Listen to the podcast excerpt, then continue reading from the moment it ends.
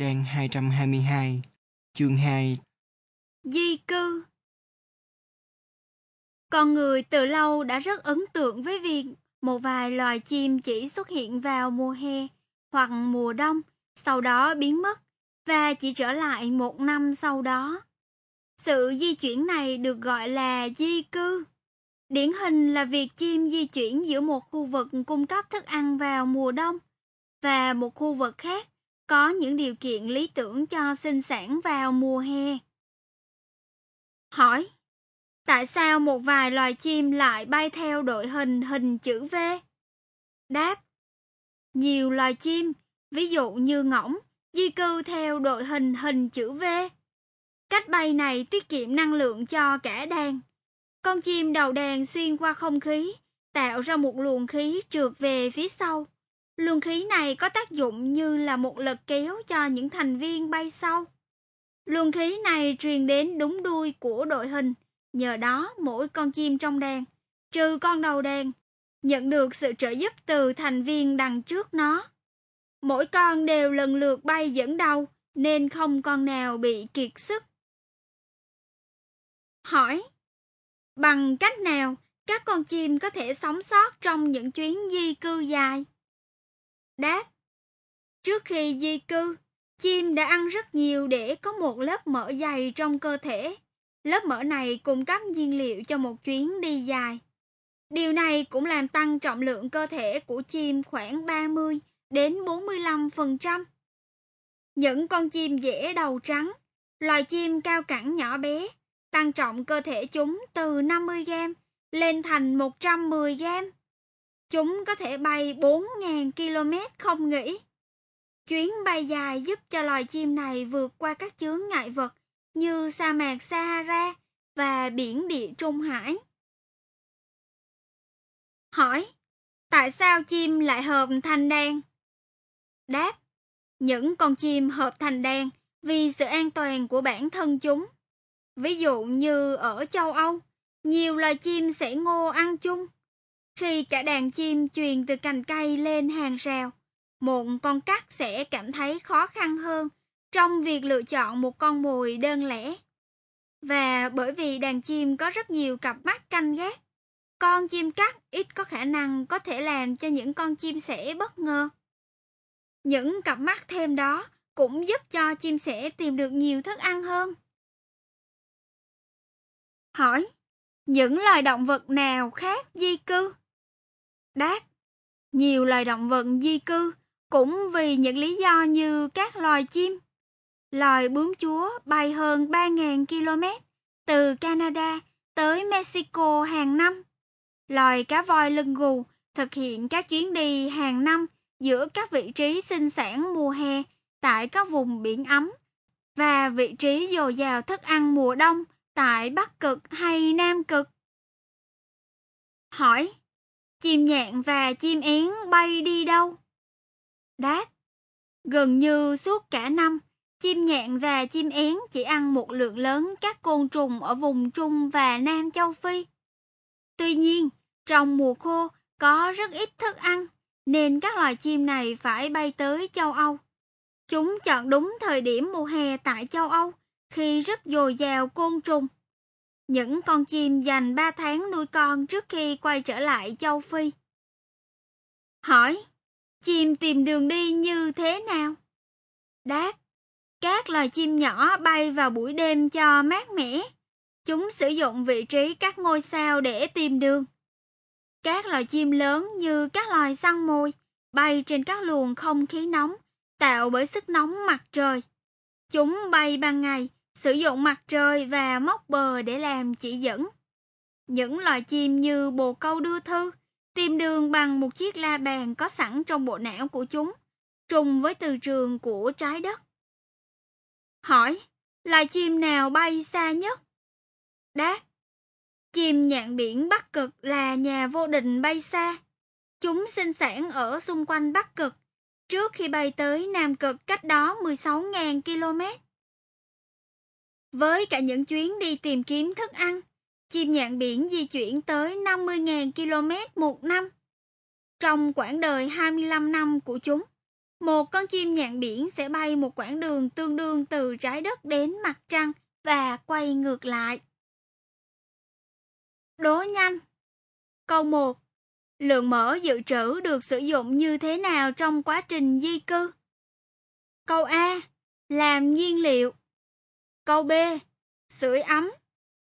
Câu C. Tăng tốc độ. Đáp án. Câu A. Lượng mỡ dự trữ được sử dụng để làm nhiên liệu trong quá trình di cư. Câu 2.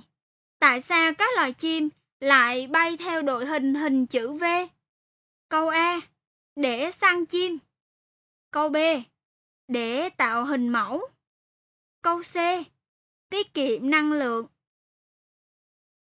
Đáp án. Câu C. Các loài chim sử dụng đội hình hình chữ V để tiết kiệm năng lượng khi bay. Câu 3. Tại sao chim lại nhìn lên các ngôi sao? Câu A. Để đoán số tử vi của chúng. Câu B. Để tìm đường. Câu C. Để tìm bạn. Đáp án. Câu B. Các con chim nhìn lên các ngôi sao để tìm đường. Câu 4. Mỗi năm loài nhạn biển Bắc Cực bay bao xa? Câu A. Lên tới 5.000 km. Câu B. Lên tới 50.000 km. Câu C. Lên tới 500.000 km. Đáp án. Câu B. Mỗi năm loài nhạn biển Bắc Cực bay lên tới 50.000 km. Sống sót trong những điều kiện khắc nghiệt. Chim là loại cực kỳ năng động và đã sống ở hầu khắp các khu vực trên thế giới, kể cả những khu vực khắc nghiệt đối với cả loài người, như là vùng Nam Cực băng giá hoặc sa mạc Sahara cực nóng. Tuy nhiên, mỗi loài đều có những khả năng đặc biệt để tồn tại. Hỏi, loài gà gô đen đã tránh cho các con chim non của nó khỏi chết khát như thế nào? Đáp, loài gà gô đen sống ở những vùng khô hạn của châu Phi và châu Á, thường làm tổ ở những nơi xa xôi hẻo lánh để tránh các con thú săn mồi. Điều này cũng có nghĩa là chúng sống rất xa những khu vực có nước. Đối với những con chim đã trưởng thành thì đó chẳng phải là vấn đề gì lắm, vì chúng có thể bay xa. Tuy nhiên, để cung cấp nước cho những con non mới sinh, con chim bố đã nhúng lông ngực và lông cổ vào nước cho đến khi thấm nước. Sau đó nó bay về tổ và cho những con chim non mút những giọt nước còn động trên lông của nó. Hỏi, chim đi biển uống gì? Đáp, nước mặn thì không thể uống được. Vì vậy những con chim sống trên biển như chim hải âu lớn, vẹt biển, chim mòng biển và chim hải âu lấy nước từ những sinh vật mà chúng bắt được như cá và mực. Tuy nhiên, những loài chim này vẫn phải hấp thụ một lượng muối lớn để có thể loại bỏ muối. Chim sử dụng một loại tuyến đặc biệt tại cuốn của mỏ để loại bỏ muối thưa. Chim thường hắt hơi để đẩy muối ra khỏi cơ thể. Hỏi, làm thế nào mà loài chim sống được trong khí hậu nóng và lạnh? Đáp, khi thời tiết nóng, loài chim thường làm xẹp lớp lông của chúng để hơi nóng có thể thoát ra từ cơ thể nó. Nó cũng sẽ thở gấp để làm bay bớt hơi ẩm trong miệng. Vào mùa đông, loài chim giữ ấm bằng cách xù lông để mở rộng lớp cách nhiệt xung quanh cơ thể. Việc rùng mình cũng giúp tăng lượng oxy tiêu thụ. Làm như vậy giúp đốt cháy các chất béo dự trữ và sinh ra nhiệt. Vào những đêm mùa đông lạnh giá, những con chim nhỏ, chẳng hạn như chim hồng tước, có thể giảm mất một nửa trọng lượng cơ thể theo cách này. Hỏi, loài chim nào cư ngụ ở dưới nước? Đáp, trong tất cả các loài chim thì chim cánh cụt là loài thích nghi tốt nhất để có thể bơi với tốc độ cao dưới nước. Đôi cánh tạo lực đẩy và hoạt động như những mái chèo lớn. Loài chim dáng thuôn này có thể đạt đến vận tốc 25 km một giờ khi săn bắt cá. Ở bán cầu Bắc, những loài chim giống như chim cánh cụt, gọi là chim hải tước. Ví dụ như chim vẹt biển cổ rụt, có thể sử dụng đôi cánh của chúng để bơi dưới nước. Không giống với chim cánh cụt, những loài chim này còn có thể bay được. Hỏi, bộ áo trắng giúp chim như thế nào? Đáp, nhiều loài chim và động vật sống ở những vùng tuyết phủ trắng xóa mặt đất vào mùa đông. Đối với cả loài săn mồi và nạn nhân, thì ẩn mình trong tuyết là một cái phao cứu sinh. Loài gà gô trắng xám có màu nâu vào mùa hè, nhưng có màu trắng như tuyết vào mùa đông. Khi những bông tuyết rơi xuống, tạo điều kiện cho nó trốn tránh kẻ thù là loài cáo bắc cực. Hỏi, loài chim nào sống chủ yếu trên các đại dương bao la? Đáp, con người chỉ có thể khám phá đại dương bao la trên con tàu rất vững chãi chất đầy thức ăn và nước uống. Tuy nhiên, các loài chim, chẳng hạn như hải âu và hải âu lớn, lại tìm thấy tất cả những thứ chúng cần ngay giữa biển khơi mà hiếm khi phải lên bờ. Chúng ăn cá sống hoặc bất kỳ động vật chết nào nổi trên mặt biển.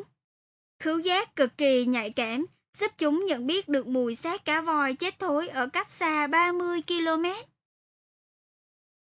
Hỏi, loài chim nào ở Bắc Bán Cầu giống chim cánh cụt? Câu A, diều hâu. Câu B, chim hải tước. Câu C, hải âu. Đáp án, câu B.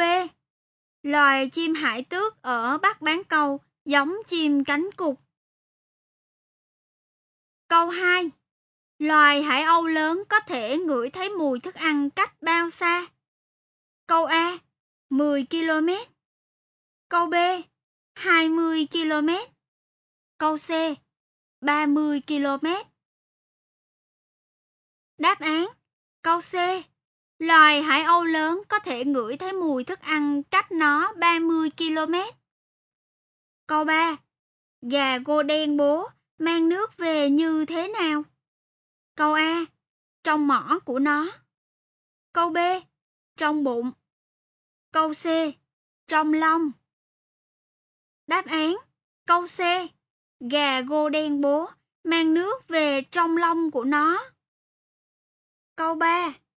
Tốc độ bơi của chim cánh cụt. Câu A.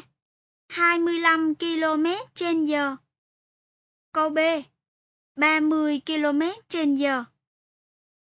Câu C. 40 km trên giờ. Đáp án Câu A. Tốc độ bơi của chim cánh cụt là 25 km trên giờ. Tiếng hót của loài chim Mặc dù đôi khi chúng ta rất khó phát hiện ra các con chim, nhưng tiếng hót của chúng vẫn vang vẳng xung quanh chúng ta. Một số loài chim kêu một tiếng khá đơn giản hoặc kêu xé tai.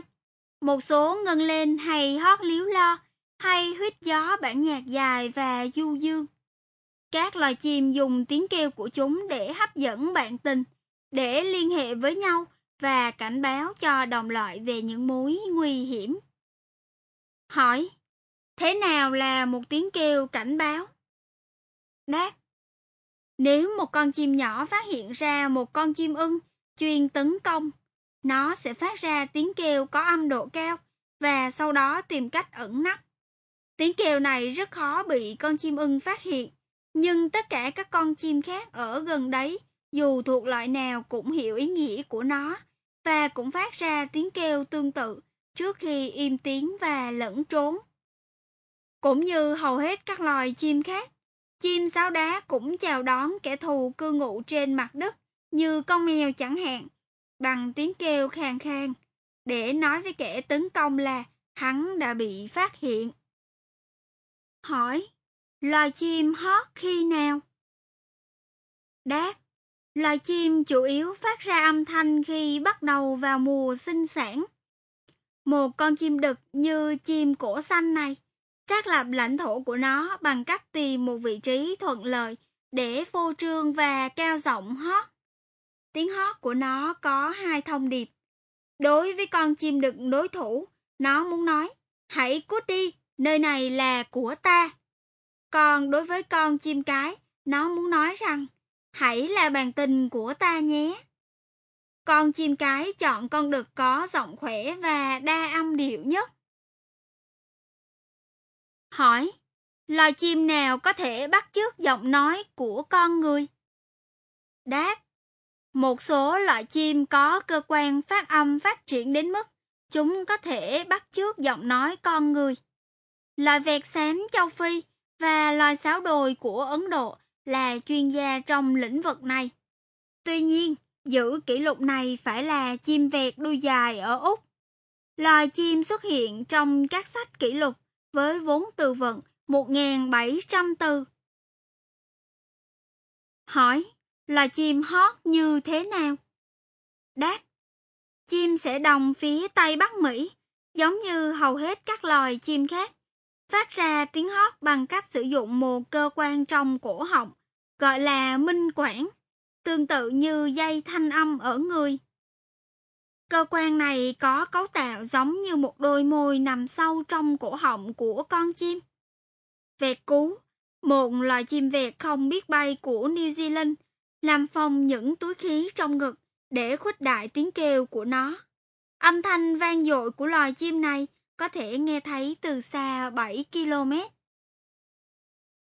Hỏi, tại sao các loài chim miền rừng lại có tiếng hót phức tạp? Đáp, các loài chim sống ở miền rừng thưa như chim hồng tước và chim sơn ca có ít vị trí thuận lợi để có thể vô trương. Chúng có thể dễ dàng bị phục kích nếu như chúng lộ diện. Vì vậy, chúng ẩn mình rất kỹ và nhờ vào tiếng hót giàu âm điệu và du dương hơn để nói cho các con khác biết chúng là ai. Tiếng hót phức tạp chuyển tải một lượng thông tin rất lớn về sức khỏe của con chim hót và tình trạng sẵn sàng giao phối. Hỏi, chim chích đầm lầy nổi tiếng về điều gì? Đáp, chim chích đầm lầy, một loài chim khá nhỏ, hiếm và ít lộ diện, là một loài bắt chước các loài chim khác rất tài tình. Con đực có thể nhả giọng của 100 loài chim khác nhau, với một nửa trong số đó đến từ châu Âu và nửa còn lại đến từ châu Phi. Chim chích dành rất nhiều thời gian để bắt chước giọng loài chim khác, đến mức giọng hót của nó rất khó phân biệt. Loài thiên cầm ở Australia, một loài có thể bắt chước giọng rất giỏi, có thể nhại được tiếng chuông chống trộn, tiếng cưa xích và âm thanh của nhiều thiết bị cơ khí khác. Hỏi, Giàn đồng ca bình minh là gì? Đáp, ở nhiều nơi trên thế giới, các loài chim như các chú gà trống choai cùng chào đón bình minh tạo nên một dàn hợp âm. Chưa ai hoàn toàn hiểu được lý do tại sao có các dàn hợp âm này. Một số chuyên gia cho rằng chim hót để sưởi ấm chuẩn bị cho các hoạt động của ngày đang đến. Và tiếng hót tái thiết lập lại lãnh thổ và mối thân thiết giữa gà trống và gà mái sau một đêm nghỉ ngơi. Những người khác cho rằng, màn đồng ca của chim thể hiện để giết thời gian khi chờ cho đến khi mặt trời mọc và thời tiết đã trở nên ấm áp để cho côn trùng và các sinh vật khác mà chim săn đuổi phải ló mặt ra ngoài. Mà có thể, chim chỉ hót để vui. Chẳng ai biết chính xác. Đố nhanh. Câu 1. Tiếng kêu của vẹt cú có thể vang bao xa? Câu A. 1 km. Câu B. 7 km. Câu C. 100 km. Đáp án. Câu B. Tiếng kêu của vẹt cú có thể vang 7 km. Câu 2. Loài chim nào bắt chước giỏi nhất? Câu A. Gà trống choi. Câu B. Vẹt xám châu Phi. Câu C. Chim chích đầm lầy. Đáp án. Câu C. Loài chim bắt chước giỏi nhất là chim chích đầm lầy. Câu 3. Loài chim dùng bộ phận nào của cơ thể để phát ra tiếng hót? Câu A. Mỏ. Câu B. Bàn chân. Câu C. Cổ họng. Đáp án. Câu C. Chim dùng cổ họng để phát ra tiếng hót. Câu 4. Tại sao con chim đực lại hót? Câu A. Để hấp dẫn con chim cái. Câu B. Để đánh lạc hướng kẻ thù. Câu C. Để xin thức ăn. Đáp án. Câu A. Chim đực hót để hấp dẫn con chim cái. Sự phô trương Vào đầu mùa sinh sản, loài chim bắt đầu điên cuồng tìm kiếm bạn tình và vị trí làm tổ.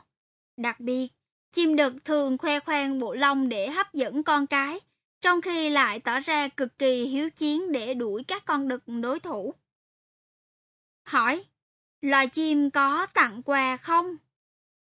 Đáp, rất nhiều chim đực tặng chim cái thức ăn để làm quà. Điều này để gây ấn tượng với chim cái, cho chim cái thấy rằng nó có khả năng cung cấp đủ thức ăn cho chim non trong suốt mùa sinh sản. Điều này cũng giúp tăng cường mối quan hệ giữa chim đực và chim cái và cung cấp cho con cái đủ năng lượng cần thiết để đẻ trứng. Đối với trường hợp chim diệt trắng, chim đực có thể tặng chim cái những vật liệu làm tổ. Hỏi Thế nào gọi là chim thiên đường? Đáp Đường tìm thấy chủ yếu ở Papua New Guinea. Chim seo cờ có bộ lông rực rỡ nhất trong tất cả các loài chim. Chim đực phô trương bộ lông này bằng cách hoặc là nhảy trên một sân khấu chung, tức là một cành cây đặc biệt, hoặc là một miếng đất, hoặc là vặn vẹo thân mình. Con chim thiên đường màu xanh này đang khoe bộ lông tuyệt đẹp của nó bằng cách treo ngược lên cây. Hỏi, loài chim nào là người trang trí? Đáp, chim phòng the, mở ngoặt, tổ lều, đóng ngoặt, đực, mở ngoặt. Một loài chim có bộ lông sặc sỡ, đóng ngoặt, không khoe khoang bộ lông của mình. Thay vì đó, để thu hút bạn tinh, nó sắp xếp những vật sáng màu như quả mọng và cành hoa trong một cái lều làm bằng những nhánh cây non. Công trình này chính là phòng the. Hỏi Tại sao chim cái thường có bộ lông sẫm màu hơn chim đực? Đáp Chim đực như con vàng anh màu vàng cần có bộ lông sáng màu, dễ nhận thấy để gây ấn tượng với chim cái và để nản lòng đối thủ. Nhưng những gam màu sáng đó cũng thu hút sự chú ý của các con thú săn mồi. Chim cái nằm ấp trứng, rất dễ gặp nguy hiểm.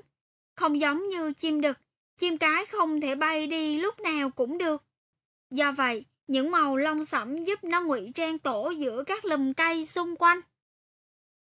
Hỏi, tại sao loài chim lặng mèo? Thường nhảy nhót với bạn tình của chúng?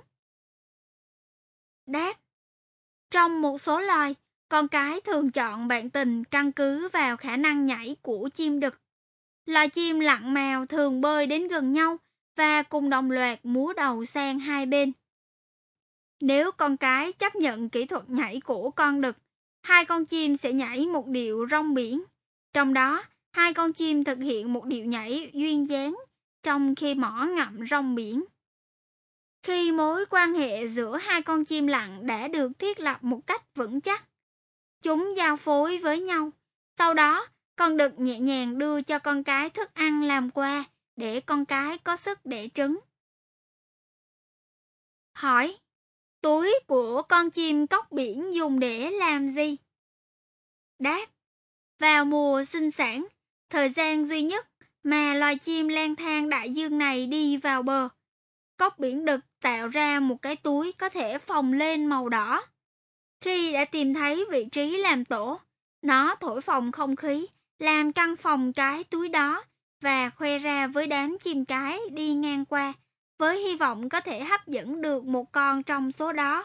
Tuy nhiên, nó có thể bị tấn công bởi một con chim đực đối thủ đang hy vọng làm vỡ cái túi đó và cướp vị trí làm tổ. Hỏi, loài chim nào có bề ngoài ấn tượng nhất? Đáp, rất nổi tiếng trong các vườn bách thú và các công viên trên thế giới là chim công trống. Với lông đuôi dài lê thê mà nó dựng lên thành một cái quạt, rất gây ấn tượng với các con mắt kìm loại.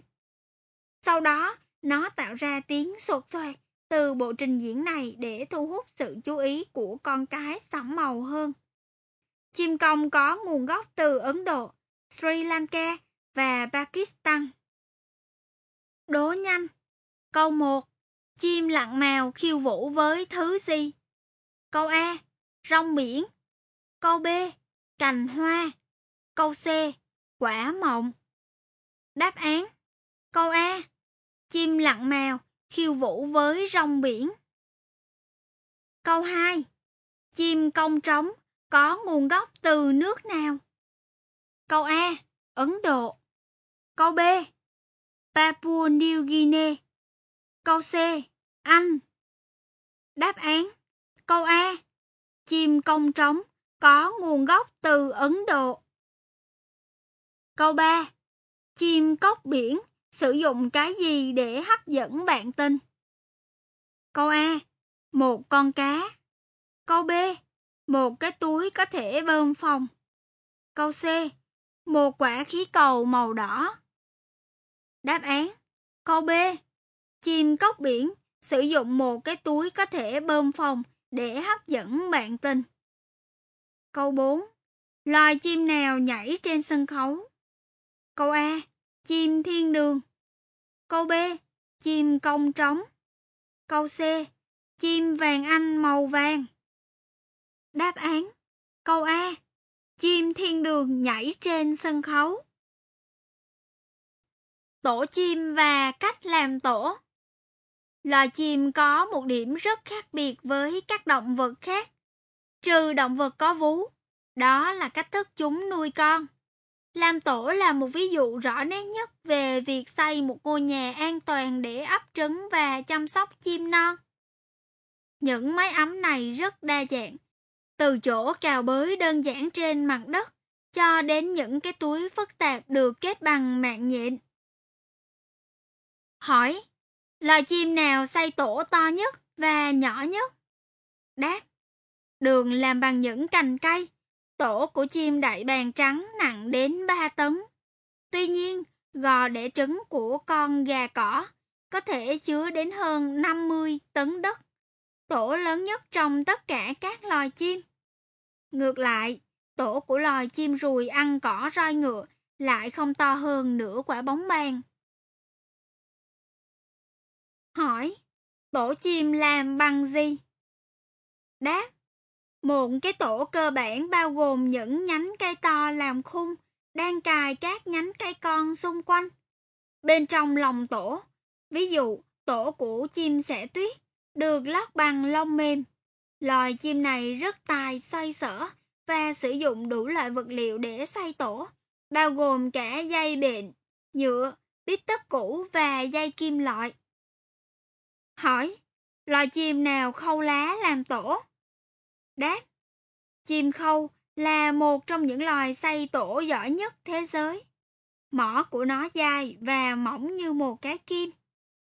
Và nó sử dụng công cụ này khâu hai cái lá lại với nhau thành một cái túi để trứng. Chim khâu sử dụng tơ nhện làm chỉ, một trong những loại vật liệu bền nhất đối với kích cỡ của loài chim này. Hỏi, loài chim nào không bận tâm đến việc làm tổ? Đáp, không phải tất cả mọi loài chim đều xây những cái tổ công phu.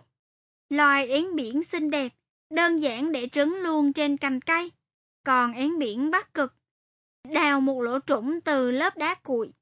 Chim cúc cu và một số loài vịt lại để trứng trong tổ của những con chim khác và để những người bố mẹ nuôi này nuôi con của chúng. Chim ưng và rất nhiều chim khác tận dụng những cái tổ đã bỏ đi của bồ câu và quạ. Loài disco sống ở châu Phi làm tổ trên phân khô của hà mã. Hỏi, chim sẽ lò có nấu trứng của nó không? Đáp, không, chim sẽ lò hung đỏ sống ở Nam Mỹ được đặt tên như vậy vì hình dáng tổ của nó giống với cái lò nướng cổ truyền ở Paraguay và Argentina. Nó làm ra những cái tổ này từ hỗn hợp rơm, bùn và phân bò. Ánh sáng mặt trời sấy khô cái lò cho đến khi nó trở nên cứng đến nỗi không một con thú săn mồi nào có thể phá vỡ được. Những loài chim khác cũng xây tổ bằng bùn, gồm có chim sống trên mỏm đá, chim nhạn và nhạn thành phố. Hỏi, tại sao một số loài chim lại làm tổ theo đàn? Đáp, khoảng 13% trong tổng số các loài chim sinh sản theo đàn, nhưng trong số này có 93% là chim biển, như những con chim ó biển này. Ưu điểm của một đàn chim là nó hoạt động như là một trung tâm thông tin, nơi mà các con chim có thể nhờ những con chim khác mà biết nơi nào dồi dào thức ăn nhất. Số lượng chim lớn hơn cũng có nghĩa là có nhiều đôi mắt canh chừng các con thú săn mồi hơn. Nếu bầy chim bị tấn công, các con chim có thể phối hợp với nhau để đẩy lùi những kẻ xâm phạm. Hỏi, loài chim nào xây tổ bằng nước giải? Đát. yến lớn và yến nhỏ có các tuyến nước bọt lớn tiết ra một chất keo gắn những vật liệu xây tổ như bùn và rơm lại với nhau. Yến nhỏ sống trong hang đá, có nguồn gốc Đông Nam Á, làm toàn bộ tổ của nó bằng nước giải. Người dân địa phương thu nhặt và bán tổ yến cho các nhà hàng phục vụ món yến sao. Giá thành cao đã biến tổ yến là tổ chim có giá trị nhất trên thế giới. Đố nhanh. Câu 1. Tổ chim dùng để làm gì? Câu A. Để bảo vệ trứng. Câu B. Để làm lạnh trứng. Câu C. Để dự trữ thức ăn. Đáp. Câu A. Tổ chim dùng để bảo vệ trứng. Câu 2. Loài chim nào sử dụng mỏ như một chiếc kim khâu? Câu A. Chim sẻ lò. Câu B. Chim đại bàng trắng. Câu C. Chim khâu. Đáp án. Câu C. Chim khâu sử dụng mỏ như một chiếc kim khâu. Câu 3. Loài chim nào xây tổ lớn nhất? Câu A. Xéo cỏ. Câu B. Gà cỏ. Câu C. Đại bàng trắng. Đáp án. Câu B. Gà cỏ là loại chim xây tổ lớn nhất. Hỏi. Loài chim nào có tổ có giá trị nhất? Câu A. Chim yến nhỏ, sống trong hang đá. Câu B. Chim ó biển. Câu C. Chim én biển xinh đẹp. Đáp án. Câu A. Loài chim yến nhỏ sống trong hang đá, có tổ có giá trị nhất. Trứng chim Trứng chim là một trong những tạo vật tuyệt vời nhất của tự nhiên, với đặc điểm mỏng dễ vỡ, mịn và thường có hình thù rất đẹp. Trứng chim dường như không đủ mạnh để đảm đương công việc của nó, nhưng được chim bố mẹ chăm sóc, những quả trứng cung cấp mọi sự an toàn và thức ăn cần thiết cho con chim đến khi nó đủ lớn để chào đời. Hỏi, trứng chim được tạo ra như thế nào? Đáp, chim cái và chim đực giao phối với nhau, thụ tinh ra những tế bào trong cơ thể chim cái. Những tế bào này sẽ phát triển thành chim non. Chim cái sẽ sản sinh ra lòng đỏ và lòng trắng trứng để nuôi dưỡng chim non và bao bọc chúng bằng một cái vỏ, được tạo bởi các chất tiết giống như pha lê, được tiết ra từ dạ con của chim mẹ. Thành tử cung của chim mẹ cũng tiết ra những sắc tố để trang trí và ngụy trang quả trứng. Một số loài chim như chim cánh cụt chỉ đẻ một quả trứng trong một lần sinh sản. Một số loài chim khác như gà gô để một ổ có đến 20 trứng hoặc nhiều hơn. Hỏi, lòng đỏ trứng và lòng trắng trứng dùng để làm gì? Đáp, lòng đỏ trứng cung cấp thức ăn cho chim non còn ở giai đoạn phôi thai. Lòng trắng chứa nguồn cung cấp nước quý giá và các protein bổ sung cho chim non. Trứng của một số loài chim như gà và chim cút chứa một lượng lòng đỏ lớn, cho phép chim non phát triển đầy đủ khi vẫn còn ở trong vỏ trứng. Khi chim non nở ra, chúng phát triển khỏe mạnh và độc lập hơn nhiều so với các con non không tự xoay sở được của phần lớn các loài chim khác. Hỏi, thế nào là ấp trứng? Đáp, ấp trứng là một quá trình, trong đó chim bố mẹ giữ trứng ở một nhiệt độ thích hợp để chim non phát triển bên trong. Hầu hết các loài chim như chim nhạn biển ngồi lên trên trứng để giữ ấm. Tuy nhiên, gà cỏ lại bọc trứng bằng thực vật và sau đấy là một ụ cát lớn. Khi thực vật mục nát sẽ sinh ra nhiệt để ấp trứng. Hỏi, tại sao loài chim không đẻ ra chim con như loài người? Đáp, nếu chim mang thai chim con trong cơ thể trước khi sinh, giống như con người, thì chúng sẽ không thể bay được vì cơ thể quá nặng. Thay vì điều đó, chim cái sản sinh ra trứng trong cơ thể và để trứng ngay thời điểm tạo trứng.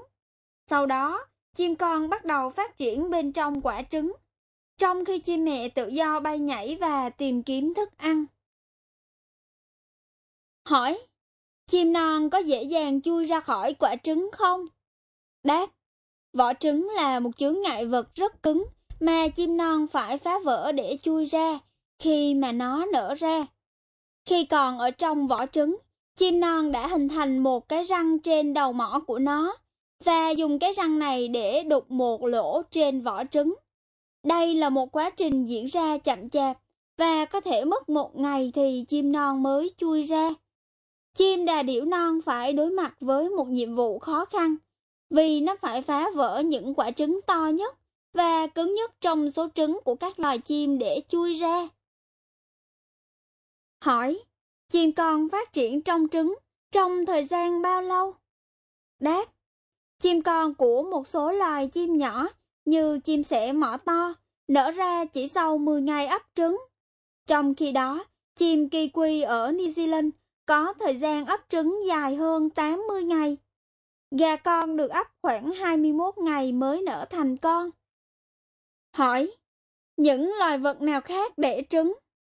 Đáp, hầu hết các loài vật gồm cả côn trùng, nhện và các động vật không xương sống khác đều đẻ trứng. Cá, động vật lưỡng cư và bò sát cũng đẻ trứng, mặc dù trong số đó có nhiều loài đẻ con. Động vật có vú là những loài động vật duy nhất không đẻ trứng, trừ hai ngoại lệ là thú mỏ vịt và thú lông nhím của Papua New Guinea và Australia. Đố nhanh. Câu 1. Loài chim nào đẻ trứng to nhất? Câu A. Kiwi. Câu B. Đại bàng vàng. Câu C. Đà điểu. Đáp án. Câu C. Đà điểu là loài chim đẻ trứng to nhất. Câu 2. Gà cỏ giữ ấm trứng như thế nào? Câu A. Ngồi lên trên trứng. Câu B. Dùng thực vật mục nát. Câu C. Đứng lên trên trứng. Đáp án. Câu B. Gà cỏ giữ ấm trứng bằng cách dùng thực vật mục nát. Câu 3. Lòng trắng trứng để làm gì? Câu A. Cung cấp nước. Câu B giữ ấm. Câu C, làm bánh trứng đường. Đáp án, câu A, lòng trắng trứng dùng để cung cấp nước. Câu 4, loài nào sau đây để trứng? Câu A, thú mỏ vịt. Câu B, sư tử. Câu C, mèo. Đáp án, câu A, thú mỏ vịt đẻ trứng. Chim non Hầu hết chim non đều không tự lo liệu được và cần chim bố mẹ chăm chút và để ý liên tục nếu như không muốn bị các loài thú săn mồi ăn thịt.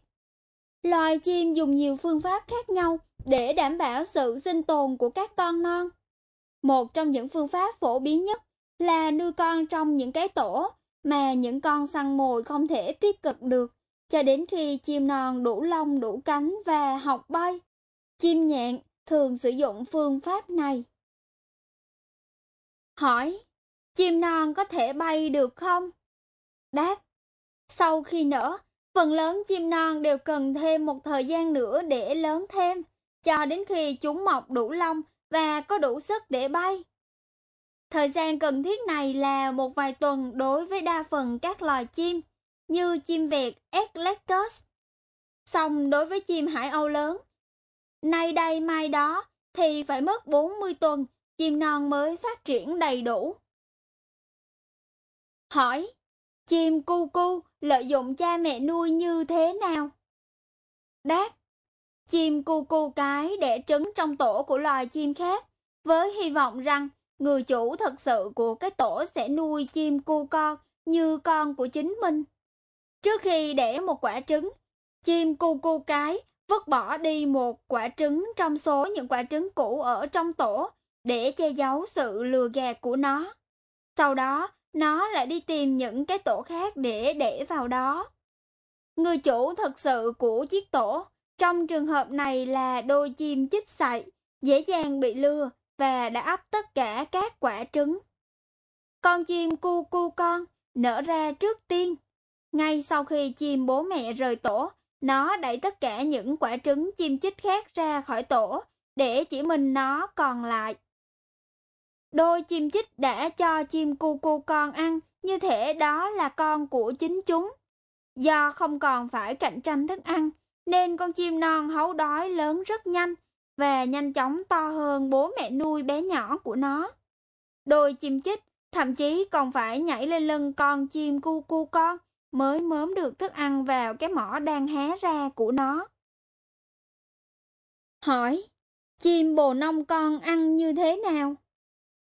Đáp, ngay khi chim bố mẹ đi bắt cá trở về, con chim non hấu ăn, quấy nhiễu để đòi thức ăn. Lúc chim bố mẹ há mỏ ra, con bồ nông con thọc sâu mỏ vào cái túi to để chén một bữa cá thỏa thích, đã được chim bố mẹ tiêu hóa một phần. Hỏi, có phải một số loài chim bảo vệ con kỹ hơn những loài chim khác không? Đáp, hầu hết chim con được sinh ra đều không tự lo liệu được và cần được bố mẹ chúng cho ăn, bảo vệ và ủ ấm. Chim lặng lớn có mao chở các con của nó trên lưng cho đến khi chúng đủ khỏe để tự bơi được. Chim sẽ ngô lớn phải đi về tới 900 lần một ngày để kiếm thức ăn cho chim con.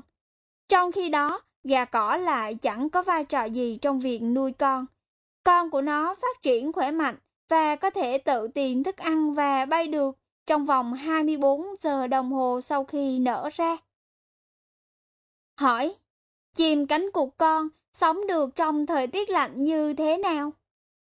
Đáp, ở Bắc Cực, đôi chim cánh cụt hoàng đế bố mẹ ấp đứa con duy nhất của chúng trên đôi bàn chân khoảng 45 đến 50 ngày để tránh cho con con không chạm vào băng, nếu không thì nó sẽ bị đông cứng đến chết. Hỏi, chim non ăn gì? Đáp, một số chim non như những con quạ nhà non chưa rời tổ này, sẵn lòng ăn những thức ăn chưa được tiêu hóa như bố mẹ chúng, như là một con giun mộng dịch chẳng hạn. Những con chim non khác chỉ có thể ăn thức ăn đã được bố mẹ chúng tiêu hóa một phần.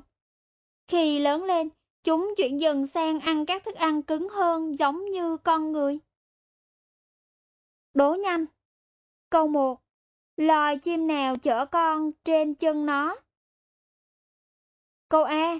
Chim cánh cục hoàng đế. Câu B. Chim bồ nông. Câu C. Chim nhạn. Đáp án. Câu A. Chim cánh cục hoàng đế chở con trên chân nó. Câu 2. Chim sẻ ngô đi kiếm thức ăn bao nhiêu lần trong ngày? Câu A. 100. Câu B. 500. Câu C. 900. Đáp án. Chim sẻ ngô đi kiếm thức ăn trong 900 lần một ngày. Câu 3. chim bồ nông cho con ăn gì? Câu A, sâu.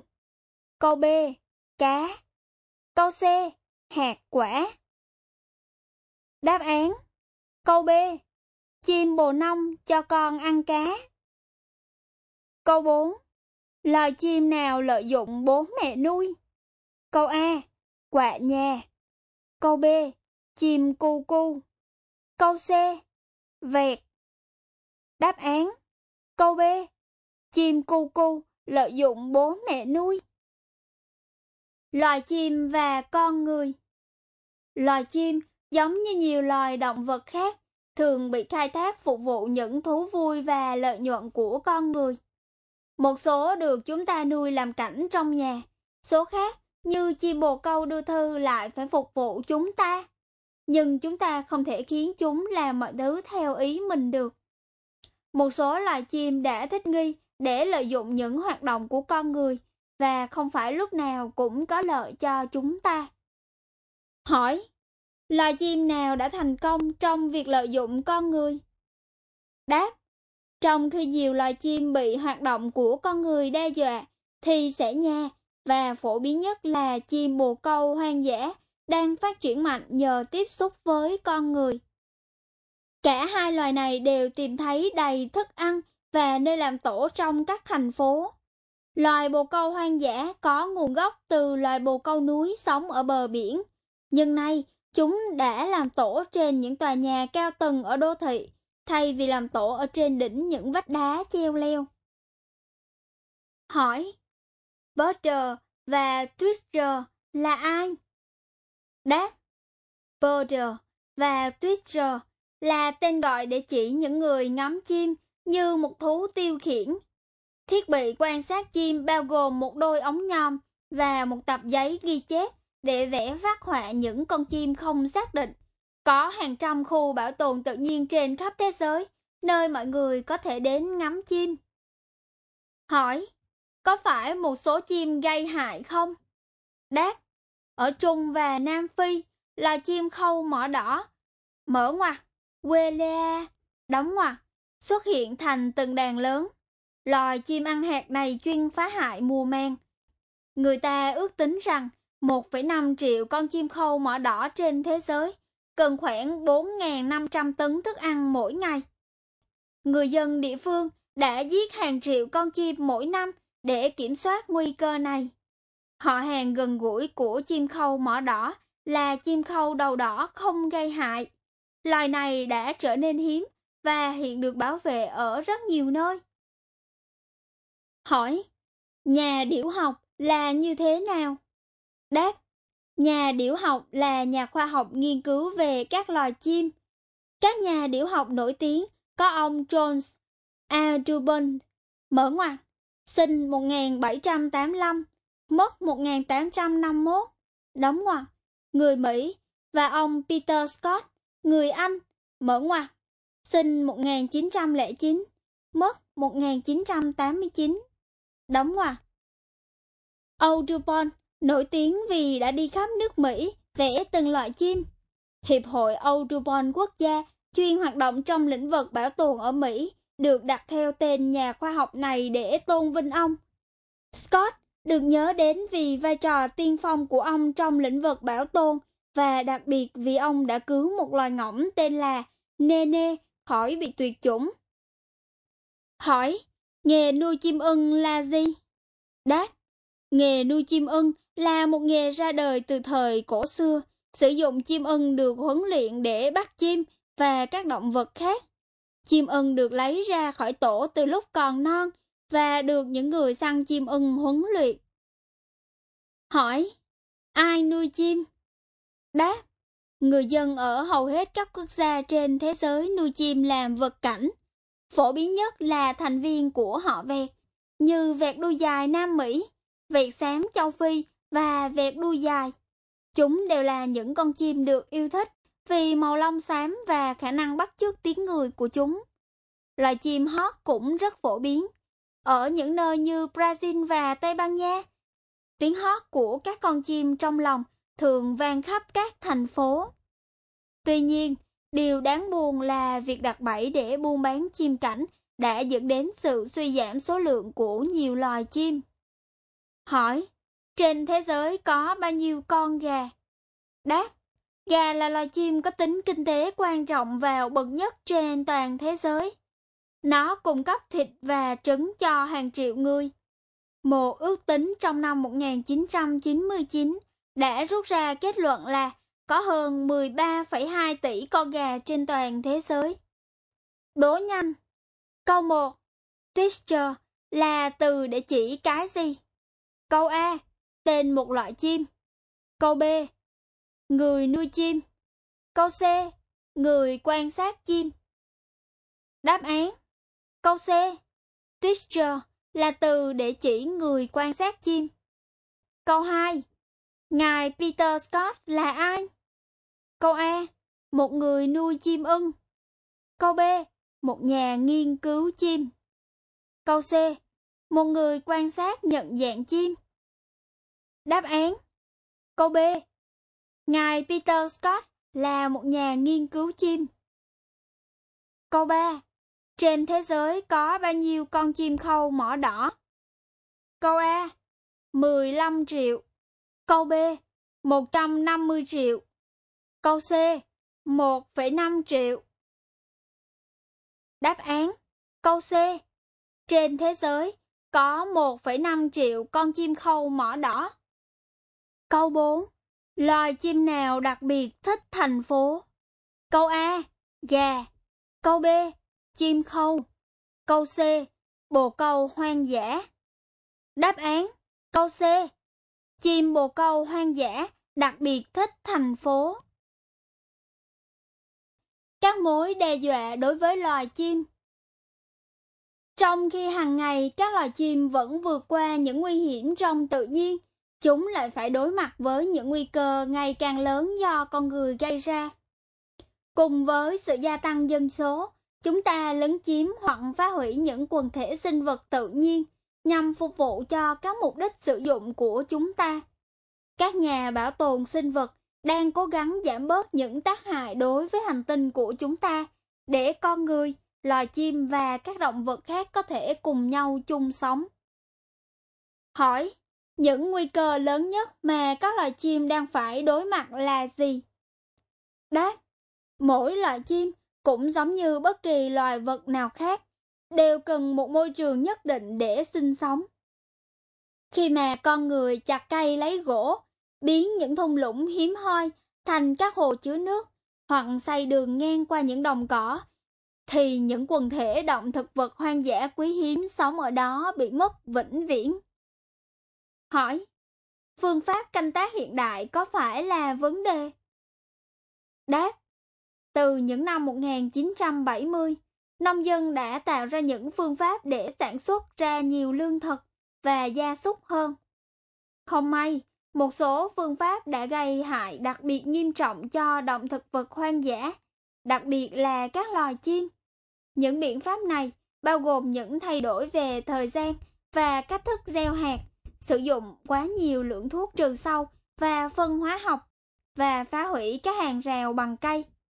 Ở Anh, số lượng chim sống trên đất nông nghiệp đã giảm 90% kể từ năm 1975. Hỏi, có phải mèo ăn thịt chim? Đáp, mặc dù mèo có thể là động vật nuôi làm cảnh rất tốt, song chúng lại là những kẻ săn mồi rất hiệu quả. Ví dụ ở Anh, loài mèo có thể giết 70 triệu con chim vườn mỗi năm. Một số người chủ đã đeo chuông vào cổ mèo. Cái chuông sẽ phát ra tiếng kêu khi con mèo di chuyển và có tác dụng cảnh báo với loài chim rằng chúng đang gặp nguy hiểm. Hỏi, tràn dầu có tác hại gì đối với động thực vật hoang dã?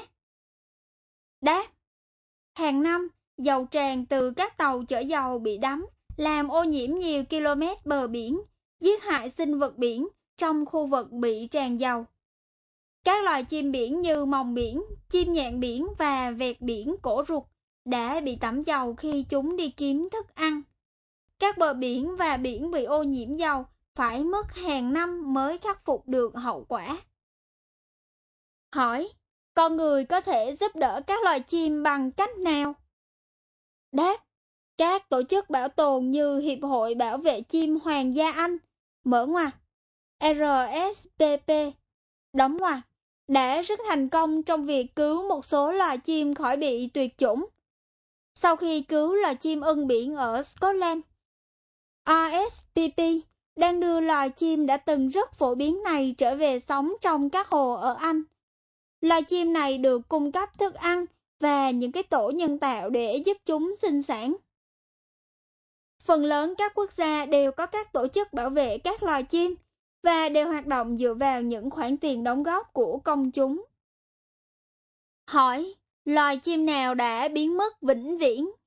Đáp, điều đáng buồn là các chương trình bảo tồn đã đến quá muộn để cứu một số loài chim.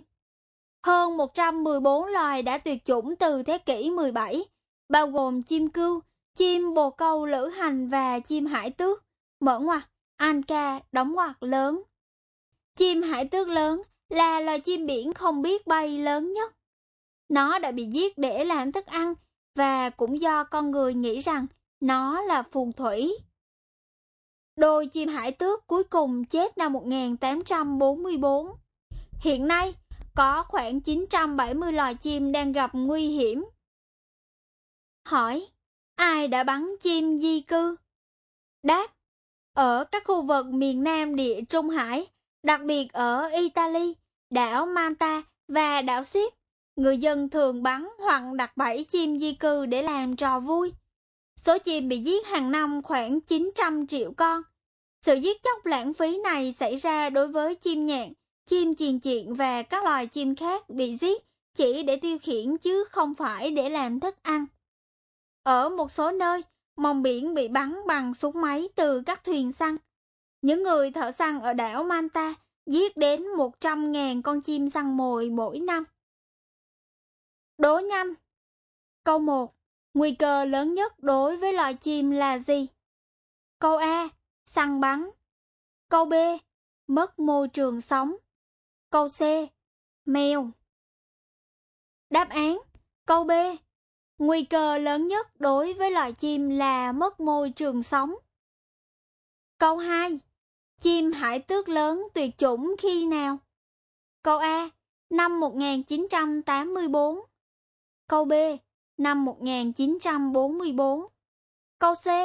Câu B. Năm 1944 Câu C. Năm 1844 Đáp án, Câu C. Chim hải tước lớn, tuyệt chủng năm 1844 Câu 3. Loài chim nào bị tác động nhiều nhất do tràn dầu? Câu A. Chim biển Câu B. Chim vườn Câu C. Chim di cư Đáp án, Câu A. Chim biển là loài chim bị tác động nhiều nhất do tràn dầu. Câu 4. Có bao nhiêu loài chim đang gặp nguy hiểm? Câu A. Khoảng 114 loài. Câu B khoảng 550 loài. Câu C, khoảng 970 loài. Đáp án Câu C Có khoảng 970 loài đang gặp nguy hiểm. Hết chương 2